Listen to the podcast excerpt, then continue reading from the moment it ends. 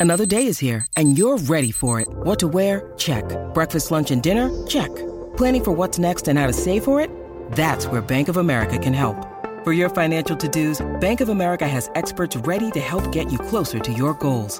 Get started at one of our local financial centers or 24-7 in our mobile banking app. Find a location near you at bankofamerica.com slash talk to us. What would you like the power to do? Mobile banking requires downloading the app and is only available for select devices. Message and data rates may apply. Bank of America and a member FDIC.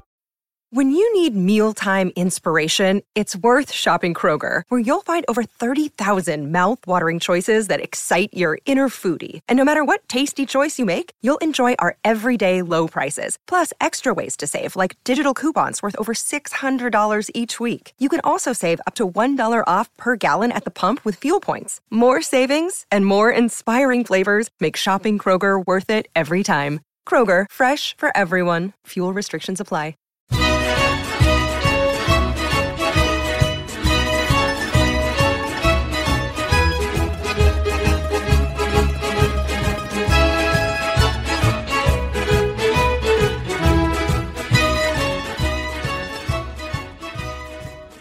Hello and welcome to another edition of the Forza Napoli Calcio podcast. A podcast devoted to Napoli, of course, but you don't have to be a Napoli fan to enjoy it. If you're a Serie A fan, if you're a football fan, looking for the inside scoop on all things Napoli, this is the place to be. I'm your host, Joe Fischetti. Thank you so, so much for listening. This is our summer Mercato review episode. It wasn't a terribly active Mercato, but there were plenty of rumors and stories so, in part one, I'll recap all of that and give you my assessment on how we fared. Then, in part two, I'll take a quick look at how our main competitors did in Mercato and give you my take on where that leaves us. So, let's begin with Napoli. I think the easiest way to approach this is by position, so I'll start at the back and work my way towards the forwards. Let's start with the goalkeepers. We got a very good look at Nikita Contini this summer. Alex Meret was with Italy at the Euros, which Italy won, of course and David Ospina reached the semifinals of the Copa America with Colombia. That meant Contini was the number one for most of the summer, and I was really impressed with what I saw. I even went so far as to say that if we sold Ospina, I'd be content with Contini moving up to the number two. Now, I'm not saying he's as good as Ospina. Ospina is more of a 1B than a backup, but I felt Contini could be a serviceable backup. As it turned out, we didn't sell Ospina, so we loaned Contini to Crotone and Serie B. To me, that could only mean that the intent is to make Contini the backup to Meret next season. We know Meret is Spalletti's preferred starter, which likely means Ospina walks away from the club at the end of the season. Ospina is more than capable of being the number one for a lot of clubs, so I doubt he'll want to stick around, maybe even have to take a pay cut to be the backup. So we send Contini to Serie B, let him play the season, then bring him back next season to replace Ospina. This plan nearly backfired. If you haven't heard, Meret was tested at Coverciano ahead of our World Cup qualifiers and they discovered that he had a transverse process fracture of the third and fourth lumbar vertebrae. This took everyone by surprise, particularly because those bones can withstand the impact of seven or eight times a person's body weight. This injury is not common in sport, rather, it's more common in car accident victims. On Saturday, Professor Domenico Falco, the head of orthopedics and traumatology of the Pineta Grande Hospital in Castelvolturno, spoke to Radio Kiss Kiss. He explained that the injury was probably sustained during the Genoa match. You have to think it was the play leading to Pandev's disallowed goal where Meret crashed down pretty hard on the ground. Professor Falco said this type of injury has a stupor phase, so it's not surprising that Meret didn't feel any pain for hours after the match, but then felt it the next day. He added, It's not something that can be operated on. The fractures will take four weeks to heal, and then there will be a couple of weeks of muscle recovery, so we can expect to see Meret back in goal in 40 to 45 days. Meanwhile, David Ospina picked up a knock in the 94th minute of Colombia's World Cup qualifying match against Bolivia on Thursday. He collided with forward Carmelo Algarañaz and stayed down for several minutes. Ospina was also seen limping after the match, that didn't concern me too much if I'm being honest. We know how Ospina is. He seemingly gets hurt every time he plays, but always manages to recover. The club is convinced that he will return on time for the Juventus match. Ospina is scheduled to play for Colombia against Chile on Thursday, September 9th at 7 p.m. Eastern Time. Napoli's game against Juve is on Saturday, September 11th at noon Eastern Time, which isn't a whole lot of time, but it is doable. Presumably, that means there isn't a quarantine period. The club also included both Alex Mureta and David Ospina in the squad list for the opening match of the group stage of the Europa League, so presumably they think Ospina will be available for that match as well, and I imagine they can probably substitute Meret for another keeper like Davide Marfella.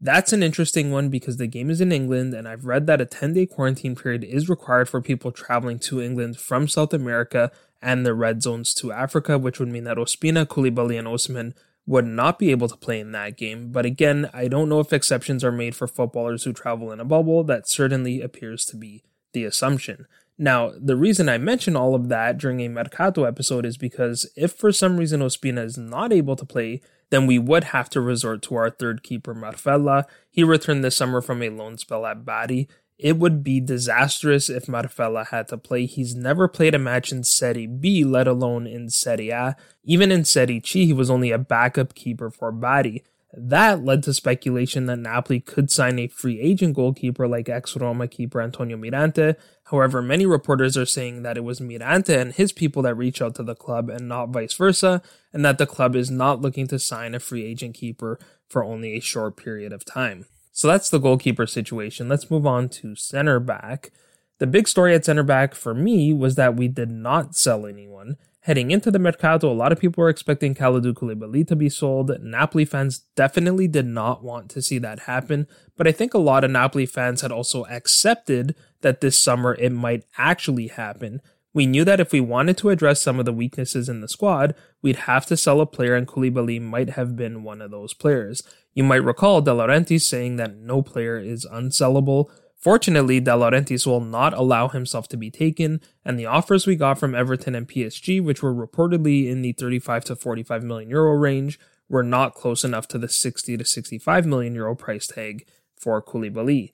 Then at the very end of the window, reports surfaced that Costas Manolas wanted to return home to Olympiacos, the number being thrown around was 15 to 18 million euros. There was also speculation that Mady Camara could be included in a swap deal to address the gap left by Bakayoko in the midfield. I thought it was funny that while the papers were reporting that Manolas wanted to return home, Manolas himself was posting videos of himself cruising on a boat listening to Napolitan music, so the stories just didn't add up. Now, with Emir Rrahmani, I think we could have managed had we sold Manolas, but I think most Napoli fans are content to keep him. There are plenty of games to be played, so Rrahmani will get his time as well.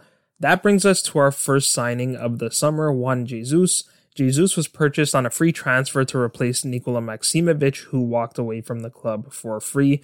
The announcement came just days after Maksimovic said he would come running back to Napoli and he would take a pay cut in the process. Jesus signed to a similar salary that Maksimovic was on, you can debate whether one is better than the other. Romanisti certainly don't understand the signing. For me, I don't think there's that much of a difference. We know Maksimovic can be very good, but after last season, we also know that he can be quite poor. But regardless of who we chose between them, they're the fourth center back, so in theory, neither would play a whole lot. I hesitate to say that though, because of course, just last season we found ourselves playing Emir Rrahmani and Nikola Maksimovic together, so let's just hope we don't find ourselves in that situation again. Next, let's move on to fullback. We lost Elseid Hysaj, who walked on a free and eventually joined Lazio. I know he's already scored for Lazio, and maybe under Sarri he has a good year, but I, for one, was happy to see him leave. For the last few seasons, he and his agent Mario Giuffredi have flip flopped between wanting to stay and wanting to go, and frankly, I had enough of it. It's not like Hysaj was such a great player for us, at least not in the last couple of years, and maybe he could have been, but we see this all the time in sports. When a player loses the desire to play for his team, they just don't play to their potential. Hysaj's replacement is Kevin Malcuit, who returned from his loan spell at Fiorentina. He only made five appearances for La Viola, two of which were starts, but Malcuit looked very good in preseason. The coaching staff spent a lot of time with him, and obviously they felt he could play a role on this team. It's hard to judge a player based on preseason, but I saw glimpses of the Malcuit we had before his knee injury. If he gets back to that level, then I think he can be a very serviceable player. As the summer wore on, I thought the club would have to decide between Malcuit and 20 year old Alessandro Zanoli. In the end, we kept both. Zanoli looks like a very promising player. He seems like a complete package. He has size, pace, skill, and as it turns out, he can play on both sides. I suspect that was the primary reason we kept him because we didn't sign a left back, and that was the big story of the summer. We seemed to negotiate with Chelsea for Emerson Palmieri for a long time. He ended up at Lyon, and surprisingly, Lyon got him on a dry loan. Now, that could be the reason why we didn't get a deal done. Perhaps we wanted an option to buy and not just a dry loan. Now, I have to admit, I was convinced that if we didn't buy Emerson, that we would try to buy someone else. We were certainly linked to a number of left backs, including Reinildo, Estupiñan, Hincapie, Tsimikas, Gudmundsson. But who knows if we were actually negotiating with these players or if we were just linked to them because we needed a left back and they were available. Maybe I should have taken De Laurentiis' word more seriously. He said on numerous occasions that we needed to get the wage bill down. Mario Rui and Fauzi Ghoulam together make 4.5 million euros net, which is about 8.3 million euros gross. That is a lot of salary to have on the bench if you were to sign another player to be the starter. So I think that's the reason why we'll see Mario Rui starting this season. Ghoulam's recovery is going well. Just this week, he started doing group training, so hopefully we can see him on the field again, and hopefully he can stay healthy. Let's move on to the midfield next. We did not exercise our option to purchase Tiémoué Bakayoko from Chelsea. I don't know why, but I have a feeling Bakayoko had something to do with the Emerson deal falling apart. Either Chelsea wanted to include Bakayoko in a package, or maybe they weren't happy that we didn't exercise our option.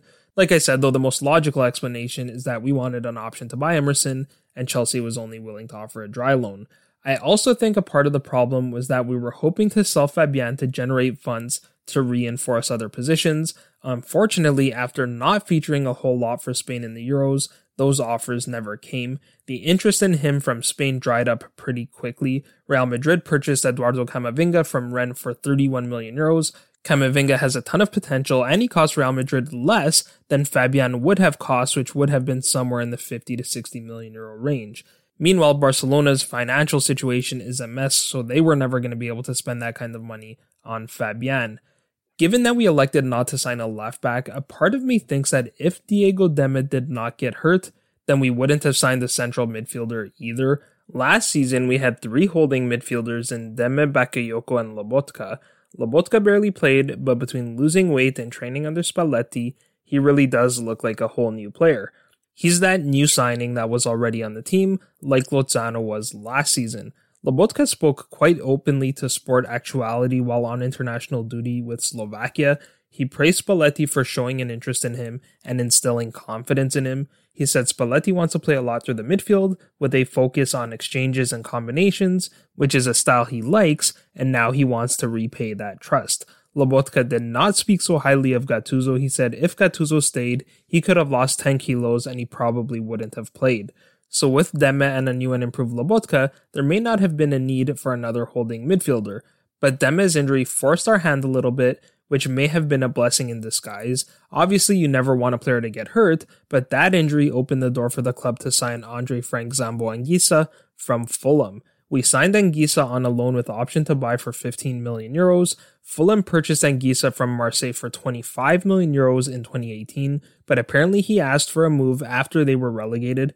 Anguissa is now 25 years old, so that already sounds like good business. Now, I don't have any first-hand knowledge of Anguissa's play, but everything I've read and heard is very positive. He provides the same size and strength that Bakayoko did. He's a few inches shorter, but he's still 6 feet tall, and he's far more technical than Bakayoko was. Our friend Mo Salad posted a scouting report from FBref showing how Anguissa performed compared to his positional peers in the Big Five leagues over the last 365 days. He was in the 99th percentile for dribbles completed, the 88th percentile for interceptions, the 86th percentile for tackles, the 84th percentile for progressive carries, and the 83rd percentile for aerials 1. The video montages of him on YouTube seem to validate those stats. I generally don't trust those videos because they only show the positives, but for a big man, he has great feet, including a lovely spin move that he does in the midfield. Anguissa will wear the number 99 in case you're wondering. Hopefully, it works out better for him than it did for the last player to wear 99 for Napoli. With the signing of Anguissa, there wasn't any room left in the squad for another holding midfielder, so we loaned Luca Palmiero to Cosenza in Serie B for the season. Likewise, with Fabian Ruiz, Piotr Zielinski, and Eljif Elmas locked into the attacking midfield positions, there wasn't much room left in the squad for the likes of Michael Folorunsho, Gianluca Gaetano, Zinedine Machach, and Karim Zedadka. Folorunsho was loaned to Pordenone, and Gaetano went back to Cremonese, both in Serie B. Machach was loaned to Budapest Honved in the Hungarian top flight, and Zedadka was loaned to Charleroi in the Belgian Jupiler League. Finally, we have the forwards. The big story up top was Lorenzo Insigne's contract renewal, which never happened. Insigne supposedly asking for 5.5 to 6 million euros per season, while De Laurentiis is actually offering a 1 million euro pay cut. I get the financial state of the club and the desire to lower the wage bill, but that is an insulting offer to a man who just had the best season of his career and then went on to win the Euros. Inter were happy to offer him 6 million a season and image rights, but they were not willing to offer the 25 to 30 million euro asking price. Instead, they offered 15 million euros plus Alexis Sanchez, but that offer was quickly rejected. Now, some people think Beppe Marotta was just using Insigne as a pawn in order to improve his negotiating position with Lazio for Tucu Correa, but either way, that has set the new benchmark for Insigne's value. So Insigne will play out the final year of his contract like Dries Mertens did, and we'll see what happens. Adam Ounas and Andrea Petagna were both rumored to leave the club as well. Ounas apparently rejected a move to the Montreal Impact in the MLS, which I don't blame him for doing. He was also linked to Marseille and Milan, but in the end the club decided to keep him. Likewise, Andrea Petagna was heavily linked to a move to Sampdoria, and that deal fell through as well. Sampdoria's president Massimo Ferrero said he agreed to all of De Laurentiis' demands, and then De Laurentiis stopped answering his phone. Both of those players played well against Genoa, and both of them are players that Spalletti wanted to keep. Spalletti maintained throughout the Mercato that he didn't need any new players, but also that he would like to keep the current squad, so I guess he got his way there. So to summarize, we didn't lose any of our starters, Koulibaly, Manolas, Fabian, and Insigne all stayed. We replaced Contini with Marfella, which is a downgrade, but it's the third keeper. If you're down to your third keeper, you're in trouble regardless. We replaced Maksimovic with Juan Jesus and Hysaj with Malcuit. For me, those are pretty much like for like swaps, and they're all backup players. We definitely upgraded in the midfield, replacing Bakayoko with Anguissa and a bad Lobotka with a good one. We might have the best combination of wingers in the league, adding Adam Ounas to Lorenzo Insigne, Matteo Politano, and Chucky Lozano, Finally, we replaced Gennaro Gattuso with Luciano Spalletti. So even though we only purchased two players, I'd say this was a pretty strong mercato. If I had to give it a grade out of 10, I'd call it a solid 7. Had we added a left back like Emerson, that rating would have been significantly higher. The next question is how did we do relative to our closest competitors? I'll take a look at that in part 2.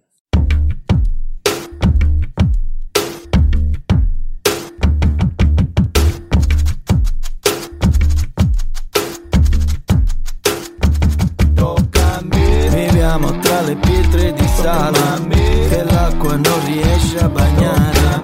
Eppure tra le onde del mare quanta acqua c'è, quanta vita c'è. Quanta acqua c'è, quanta vita c'è.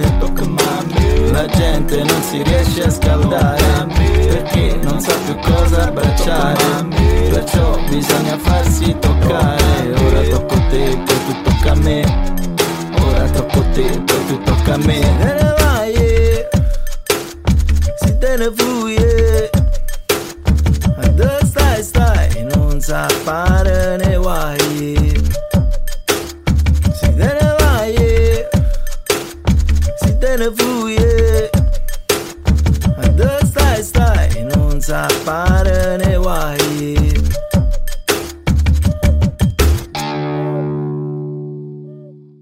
Okay, so let's take a look at how the other top clubs did in the Mercato. We'll start with the reigning champions. Inter had a horrible start to the market. Their financial situation became so dire that they had to sell two of their best players in Achraf Hakimi and Romelu Lukaku.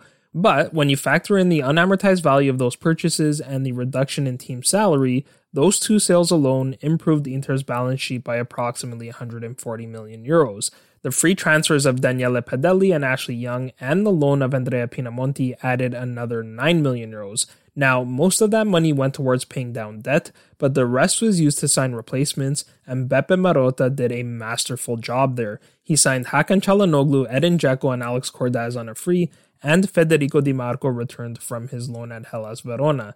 Inter then purchased Denzel Dumfries from PSV, Joaquin Correa from Lazio, and Zinho Vanheusden from Standard Liège. Those three players cost 58.5 million euros, but when you amortize those transfer fees and add salaries, the impact of the budget is only 43 million euros. So Inter were able to meet their very aggressive debt repayment obligations while replacing Lukaku with Dzeko and Correa, Eriksen with Hakan, and Hakimi with Dumfries, who hasn't even played yet because of how well Darmian has played.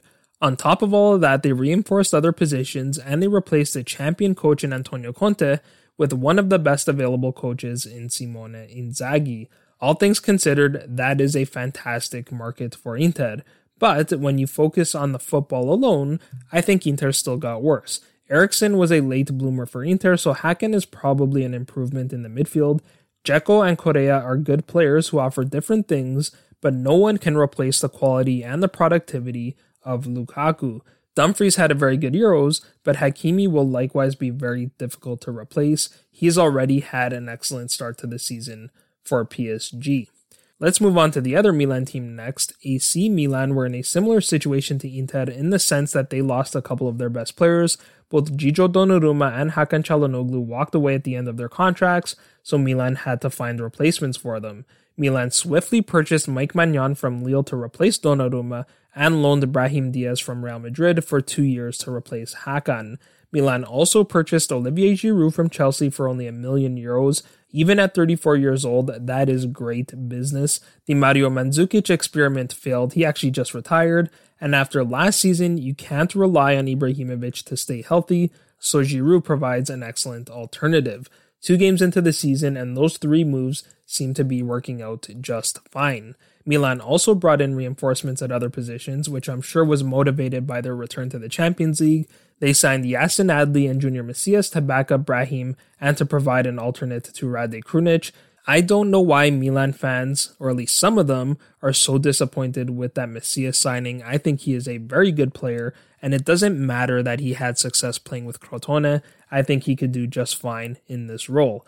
Tiémoué Bakayoko was brought in to back up Frank Kessie, not to replace him. However, the negotiations with Kessie on his renewal are not going well. Kessie wants 8 million euros a season, and Milan are only offering 6.5.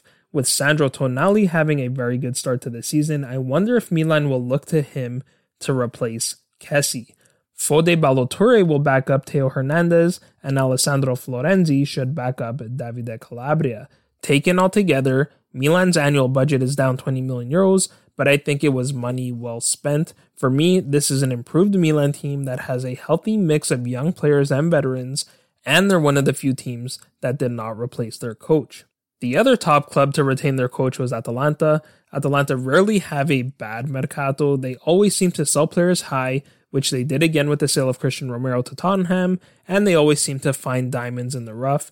They also loaned Pierluigi Gollini to Tottenham, who are suddenly interested in Serie A players now that Fabio Paratici is their sporting director. Atalanta produce so many players that they often collect revenue from players who do not play much for them. This summer, Musa Barrow, Roger Ibanez, Andreas Cornelius, and Nicolas Haas contributed about 33 million euros in revenue. Atalanta signed Juan Musso to replace Gollini, which is a definite upgrade. Romero is tough to replace, but Atalanta did their best bringing in three players that can play in that back three. Merih Demiral on loan from Juventus, Matteo Lovato, who they purchased from Hellas Verona, and Giuseppe Pezzella on loan from Parma. Perhaps the most impressive signing, though, was Teun Koopmeiners from AZ Alkmaar. We saw Koopmeiners firsthand last season in the Europa League, where he was very impressive. Napoli were one of the many clubs interested in the midfielder, yet Atalanta managed to purchase him for only 12 million euros. We'll have to wait and see what role he plays this season. Likewise, we'll have to see how Atalanta used Davide Zappacosta, who they purchased from Chelsea. Soldea got better in goal, worse at center back, and added a few players who provide depth but could also become starters. Let's move on to Juventus next. The big story at Juve was obviously the departure of Cristiano Ronaldo. Manchester United purchased him from Juve for 15 million euros, but Juve still had 29 million euros of unamortized fees, meaning they recorded a 14 million euro minusvalenza or a loss on the sale. That said, the savings from not having to pay Ronaldo's massive salary and not having to make that final payment freed up about 72 million euros in cash. I'm not sure where that money went because Juve didn't spend a whole lot on the market. They purchased Manuel Locatelli on a sweetheart deal from Sassuolo. At 35 million, Juve paid less than any other club would have had to pay. And if I'm not mistaken, it's a two year loan. So, at least according to Calcio Finanza, all Juve are paying in the first year is his salary. Juve loaned Moise Kean from Everton for 3 million euros, and they purchased Kaio Jorge from Santos and Mohamed Ihattaren from PSV, who they then loaned out. Ironically, those four players cost Juve less than the four players who returned from loan. Mattia Perin, Luca Pellegrini, Mattia De Sciglio, and Daniele Rugani will cost Juve nearly 19 million euros in gross wages. So I think this was a pretty awful mercato for Juve. They lost one of the best players in the history of the game, though I agree with a lot of Juventini who think purely in footballing terms that the club are better off without Ronaldo. I was surprised that Juve brought Kean back because Juve still have Dybala and Morata, and even with the purchase of Locatelli, Juve's biggest area of weakness is still the midfield. I think Juve could have also used another center back with Bonucci and Chiellini getting older and more liable to get hurt, though that would be a tough pill to swallow when Rugani makes around 6.5 million gross. But perhaps the biggest mistake Juve made was not signing Donnarumma when they had the chance. We're two matches into the season and Szczesny has already cost them points. Now, I'm sure if Ronaldo left Juve at the beginning of the summer, then they would have gone after Gigio, but I guess that's Barcelona's fault because their inability to retain Messi forced Messi to leave, which then made Ronaldo jealous of the attention that Messi was getting, so he asked to leave as well. But regardless of the Ronaldo situation, Juve got a 400 million euro cash injection from Exor to pay off their debt. So I wonder why Agnelli wouldn't ask his cousin for an extra 20 million euros to cover Gigio's salary. Moving on, Lazio brought in Maurizio Sarri to replace Simone Inzaghi, which naturally meant a change in formation from a 3 5 2 to play in a 4 3 3. That meant Lazio would need to make some significant changes to their squad, which I think they did. Starting at the back, a team built to play a 3 5 2 has too many center backs and not enough fullbacks to play in a 4 3 3. Wesley Hoedt's alone expired and Matteo Musacchio was released, so they freed up two positions there. But Lazio only signed Elseid Hysaj on a free to play at left back. Instead of signing a right back, Sarri is trying to convert Manuel Lazzari to play in that position. So far, it's worked fine, but I'd like to see how Lazzari fares against some of the better wingers in the league before I judge. Lazio still lack depth at fullback as well. Adam Marusic is the only alternative, and he too would be a converted wingback. Lazio are in the Europa League again, so they could be relying heavily on these three players, which we know is something Sarri tends to do. But if Lazio pick up an injury, they will be very thin at fullback. We just saw Lazzari pick up a minor calf injury against Spezia, so that's something to keep an eye on. While there wasn't necessarily an imbalance of players in the midfield, Lazio still made changes that I think improved the squad. They released Senad Lulic and Marco Parolo, who are both 35 plus. Just by getting rid of Parolo, Lulic, Musacchio, Hoedt, and Pereira, Lazio freed up about 13 million euros in gross salary that they were paying last season. They also loaned Mohamed Fares to Genoa and Sofian Kiyine to Venezia. That freed up space in the squad to purchase Toma Basic from Bordeaux for just under 7 million euros and to sign 16 year old prodigy Luca Romero from Mallorca for a nominal fee. Now, like Juve, Lazio needed an injection of cash, not as much, but they still needed an injection in order to be able to register these players. Up top, a team built for a 3-5-2 also has too many strikers and not enough wingers to play in a 4-3-3. Lazio addressed this as well, signing Pedro and Felipe Anderson on a free. Then, on the final day of the Mercato, they loaned Mattia Zaccagni from Hellas Verona with obligation to buy for around 8 to 10 million euros. Zaccagni is listed as an attacking midfielder, but he often finds himself drifting out wide, so I have no doubt that he could play as a winger if needed. That purchase was funded by the sales of Joaquin Correa to Inter for 30 million euros and Felipe Caicedo to Genoa for 2 million euros. In fact, that Correa sale allowed Lazio to improve their squad and improve their financials by about 25 million euros, which is very good business indeed. Finally, Roma were the big spenders this summer. They spent the most in total as well as the most on an individual player. They bought Tammy Abraham from Chelsea for 40 million euros to replace Edin Dzeko. They also signed Rui Patricio to replace Pau Lopez and Antonio Mirante in goal. That's been a weak position for Roma for a few years now, so even though Patricio is 33, that's definitely an upgrade, and 33 isn't actually that old for goalkeepers. The other players Roma purchased were Eldor Shomurodov, who I rate very highly, and Matias Viña, who was acquired after Leonardo Spinazzola got hurt at the Euros. So those four players alone cost Roma 82 million euros. That's a lot of money to spend after pretty much every club in Europe lost money last season. What's even more impressive is that the Friedkins spent all that money without really selling any players. Dzeko, Bruno Peres, and Pedro left on free transfers. Pedro was the first cross city transfer between these clubs in over 40 years. Finally, Roma released some weighty contracts in Javier Pastore, Juan Jesus, and Antonio Mirante. Those three players reduced Roma's wage bill by about 9 million euros gross. So for me, Roma were right up there with Inter for having the best mercato, but for different reasons. Inter for successfully managing the loss of two key players, and Roma for improving at two key positions. So that's what everyone else did for me, the next question is how do these seven clubs compare now that the market is closed, not who had the best mercato?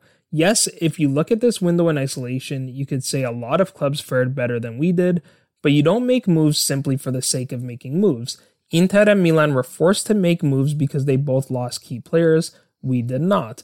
Had we lost Insigne and Koulibaly, for instance, then surely we would have purchased replacements. Lazio were forced to make changes because they hired a coach who plays a different system.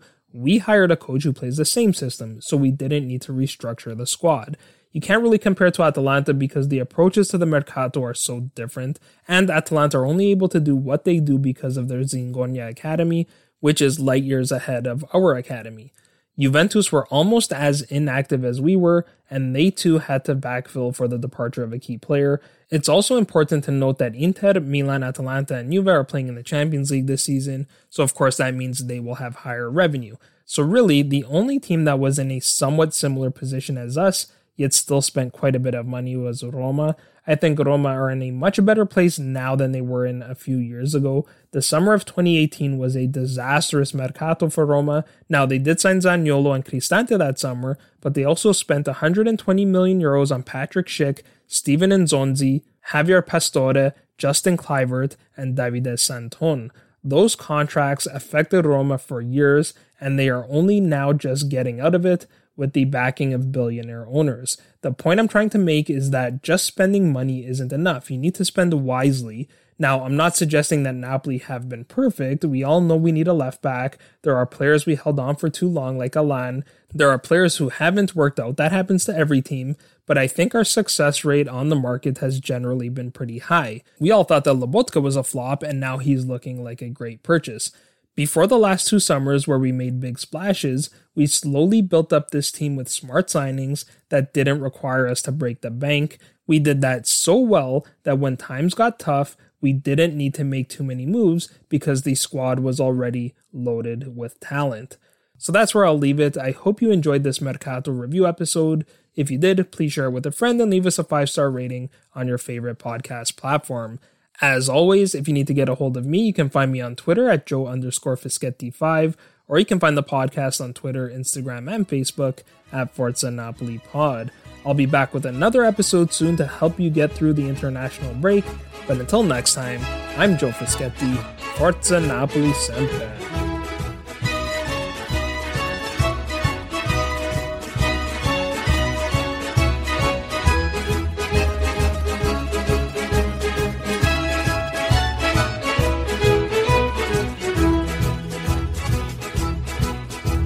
Ai sera nani ne mere sagliette ti sai ado Tu sai ado Ados tu cuore ingrato chiudi spiette fa meno un po' Fa meno un po' Ado lo fuoco coce ma si fuie e la sta. E la sta. E non te corri appresso non te struie sulla guarda Yamma,